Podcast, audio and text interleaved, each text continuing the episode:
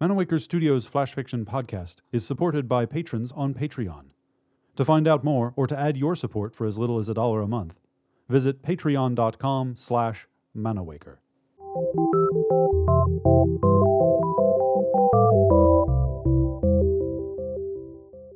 Welcome to Manawaker Studios Flash Fiction podcast.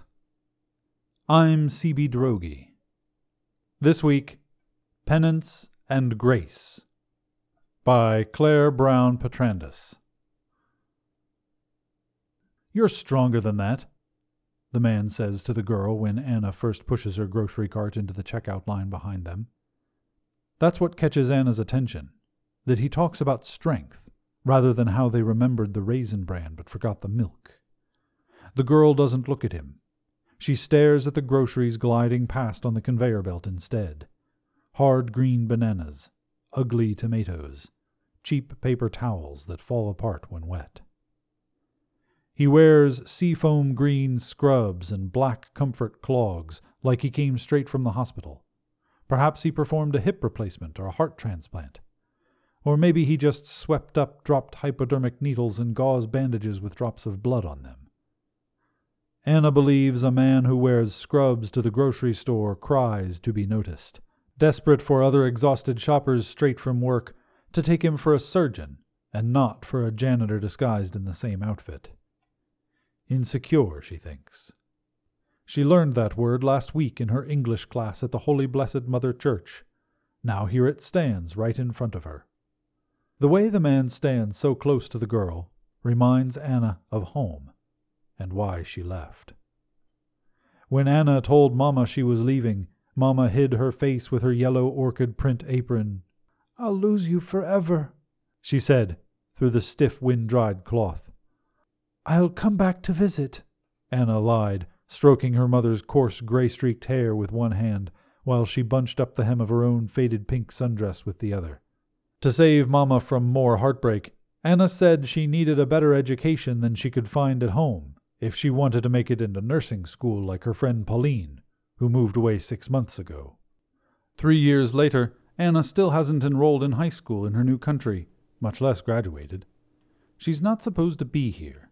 She did get a job at Telfair High, emptying trash cans full of greasy bags from Charlie's Chicken across the street and styrofoam cups with leftover soda that drips onto the floor swabbing the toilets and mopping urine off the tile, wiping pencil marks, curse words, cartoon characters, body part drawings, and coded love messages from the desktops with 409, as if she could absorb her education by sanitizing the building. She may never wear the medical uniform of the man in front of her, unless she buys it to fool people, the way he might have done, and she can't afford to waste her money that way. The man is handsome even though his dark brown hair looks like the molded plastic on top of a toy Lego figure. He has gray eyes and he is short. The heels on his clogs raise him to the same height as the girl with her ashy colored ponytail, pale face, loose faded blue jeans, and worn white t shirt with a frayed pocket. Anna decides her age to be fourteen, his to be thirty nine. She prefers specifics, even in guessing. Learning a new language in a new country are easier that way. Go get another pack of gum for your sister, he commands. Anna rolls her cart backward to make room, and the girl walks round to the end cap. When she returns and places the pink pack on the sliding belt, raspberry flavored, he moves closer, faces her ear, and speaks softly from inches away. Anna catches words like penance and grace. In line at the red top grocery store, the man delivers quiet lessons to the girl on penance and grace. Anna doesn't know penance, but she can guess the meaning. Ordinarily, Anna wouldn't stare. She shouldn't take such chances. She's not supposed to be here. But they don't notice her, and anyway, she can't help herself because he reminds her of home and why she left. Back up, Anna wants to say. You're too close. The girl's expression never changes, not when he tells her she's strong, not when he demands the gum, not when he whispers God's words into her ear, not when he steps away and says aloud, He has grace for me, too. The girl is motionless, like the gray dawn sky Anna remembers over the sea, the one that absorbs the shushing of waves on the shore while everyone sleeps. Finally, he picks up their bagged groceries and saunters to the exit, leaving the girl behind. Her stillness dissolves. She turns to her mother to softly plead, another English word recently learned. Now here it stands right in front of her. The mother is pretty, and she's dark haired like the man. She wears a navy blue tank top and white, close fitting jeans. Anna bestows on her the age of thirty six.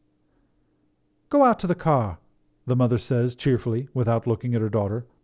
The mother smiles brightly at the cashier, a plump older lady with dyed black hair and creepy wrinkles round her eyes and on her knuckles. Be careful, the woman says as she hands over the last paper sack wrapped snugly round a dozen cartons of free range eggs.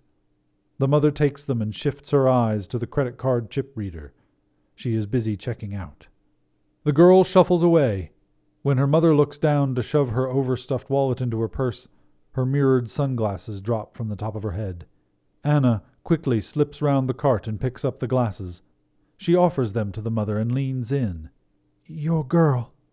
Be careful, she says quietly. Girl? Oh no, these are mine, says the mother as she hides her eyes behind the reflective lenses. Anna wants to stop her, correct her, shake her, and tell her, Listen! But she said too much already. She's not supposed to be here, and she can't go back. This has been Penance and Grace, written by Claire Brown Petrandis. For more information about Manawaker Studios' other projects, including books and games, visit manawaker.com, which is also where you should go to learn more about the authors featured on this podcast or to get details about submitting a story. The Flash Fiction Podcast theme song is by Kevin MacLeod. Manawaker Studios' director of DICE is Ben Baston. I'm CB Droege. You can follow me on Twitter and Facebook at CBDROEGE. Thanks for listening.